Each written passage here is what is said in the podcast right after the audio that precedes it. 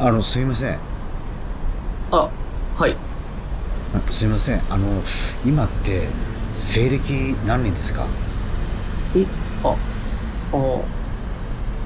に2000何年ですか？あー、21年ですね。2021年。はい。おお。あありがとうございますはい。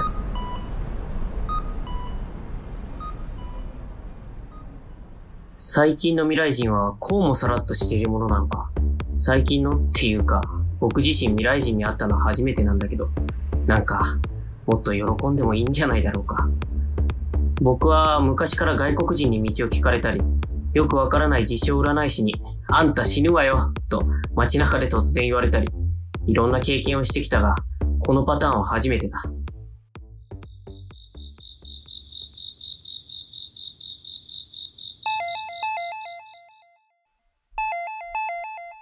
深夜のコンビニってなぜこうもワクワクするんだろう。とりあえず風呂上がりに食べる用のアイスと、あと芸能界の闇を暴くゴシップ漫画を買ってみた。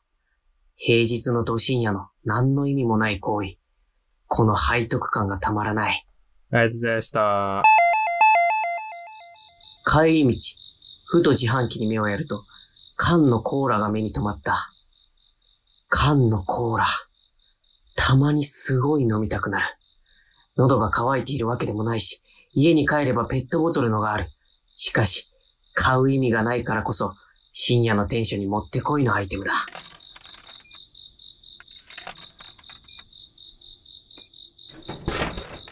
くそ、まさか。ん？今なんか聞こえた。クソって。クソって聞こえた。怖い。そういうおじさんだろうか。こんなにも平和の象徴みたいな住宅街なのに。あ、うわ、え、こっち来た。すいません。今日って、何月何日ですか？あ、えっと、あの、9月24日。あ、いや、あの、明けて25ですね。やっぱりか。何回目だよ。もしかして、僕はタイムリープのチェックポイント的なことにされているのかな？彼がリープするたびに、僕は意気揚々と缶コーラを買って、その姿を見て彼はまた絶望する。なんか、すごい申し訳なくなってきた。あと、僕そんな声かけやすいのか。いろんな面接で長所を聞かれて困っていたけど、ちょうどいいのが見つかったかもしれない。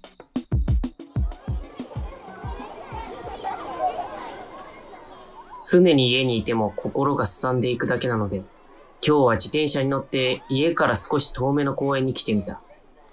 この間買ったゴシップ漫画でも読むとするか。何何？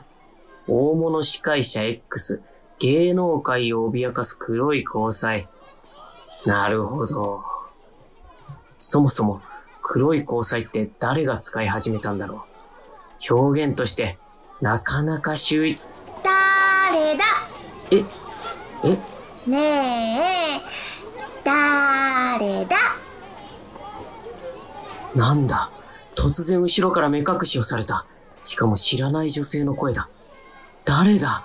僕にこんなベタでドキドキさせてくれる知り合いなんていたか？人違いじゃないのか？すいません。わかんないです。もうダーリンだ？振り向くと、そこには見知らぬ美少女が宙に浮いていた。奇抜で際どいファッションに謎の触覚。あれだ。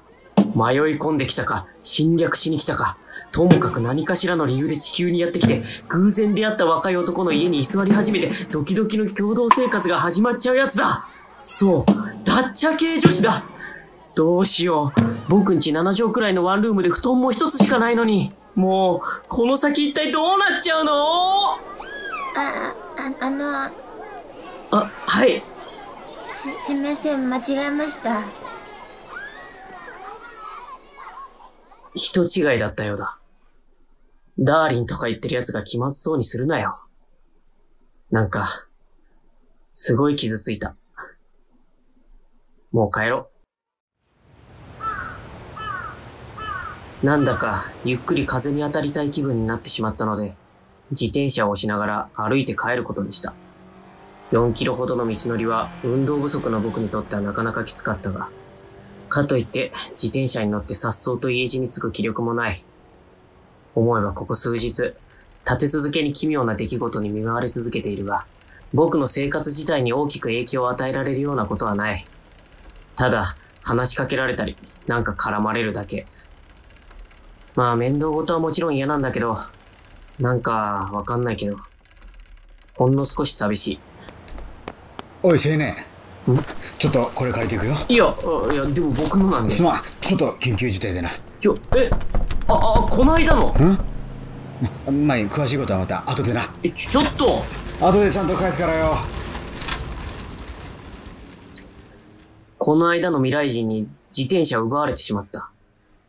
なんていう偶然だろうか。運命かもしれない。運命かもしれないのに、どうやらあっちは僕のことを覚えていないようだった。タイムスリップできたことに興奮しすぎて、完全に周りが見えなくなってしまっているようだ。僕は、あの未来人の両親にかけてみることにした。もしかしたら、本当に返してくれるかもしれない。と、無理くり思いながらかれこれ3時間ほど待ち続けている。向こうが来るか、僕が飢え死にするか、どうにかなるまで待ってみることにした。さらに待ち続けること1時間半。彼は僕の自転車に乗って、この場所に戻ってきた。おおあまだいたんだずっと待ってたんすよ。あええごめんごめんどれぐらい待った？まあ、戻ってきてくれたんで、もういいっすよ。いやー申し訳ない俺さこの時代の金持ってないからさいや、いいっすよ。てか、なんで僕なんですか？え？ああ、多分覚えてないと思うんですけど、こないだ街中で西暦聞いてきたじゃないですか。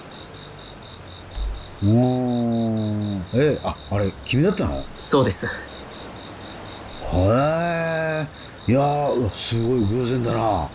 なんか本当ごめんね。お世話になりっぱなしで。いや、まあいいんですけど。なんで僕に話しかけたりしたんですか？他にもたくさんいたじゃないですか。何って？いやなんか一番話しかけやすそうだったか。らそれだけですか？うーんそうね。そうですか。なんかごめんね。いやまあ、なんか、寂しいっすね。寂しい？うーん。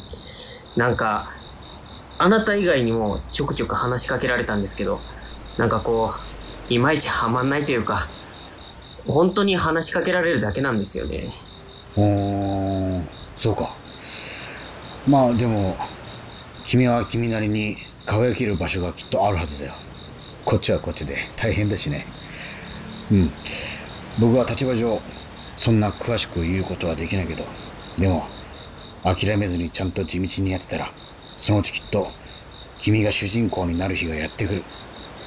未来から来たこの俺が約束するよ。おじさん。その後の僕も、特に何の脚光も浴びることもなく、ただただ地味な人生が続いていった。あの未来人の約束は、ただの僕に対する気遣いだったようだ。僕は、本当に話しかけやすいだけの人だ。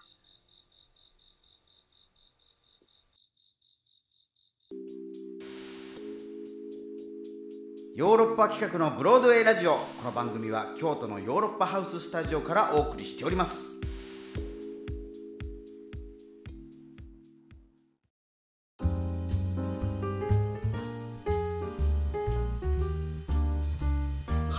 聞いていただきました。話しかけやすいだけの人と SF。脚本はブレイキン小林でございました。えーキャストの紹介をいたします。えー登場順に紹介します。えー主人公の青年は諸岡康平君。そして、えー出会った未来人は長野宗則。そして、えーコンビニ店員は松尾弘樹。そして、えータイムリーパーは坂井義文。そして宇宙人美少女は藤谷莉子。が演じました。はい。はい え非常に、えー、なんて言うんでしょうか。あの、オフビートな感じでですね、シーンが5つあったんですけども、はい。あの、台本を受け取ってね、面白かったのが、その、シーンごとにタイトルがあって、それがなんかもういちいちくすぐられたんですけど、うんうんうん。えー話しかけやすい人と未来人、うん。話しかけやすい人とタイムリーパー、話しかけやすい人と美少女宇宙人、話しかけやすい人と未来人再び、本当に話しかけやすいだけ。というね、各章になんか、あの、タイトルがあってね、もう、いや、なんか、いや、ちょっとあ、新しい SF の、いいですよね。なんかこうん。の話しかけやすい人のエッセイをでるような、そうなんですよ、そうなんですよ。うんブレイキン先生ならではの気だるさというか。気だるくね、進んでいく。やっぱ一番ドラマチックなのが、あ、話しかけやすいだけなんやっていう、そこが一番この主人公にとって、うん、もう SF よりも勝ってるっていうような、そういう感じがね、あ非常に面白かったなと思ってます。来週もですね、えー、時間 SF お届けしたいと思います。はいそれではエンディングでございます。えー、お便りの宛先お願いします。はい、いつでもお便りお待ちしております。宛先は全部小文字で europe.broadway.gmail.com ヨーロッパ .broadway.gmail.com です。ちょっと聞き取れなかった方はヨーロッパ企画のホームページをチェックしてください。はい、えー配信の方もやっております。ポッドキャストでも聞けますので、えーはいよろしくお願いします。そして YouTube にも、えすべてのアーカイブが残ってますんでね、はい YouTube でブロードウェイラジオと検索してみてください。はい。はい。といったわけで、ヨーロッパ局のブロードウェイラジオ、また来週もお楽しみに。さようなら。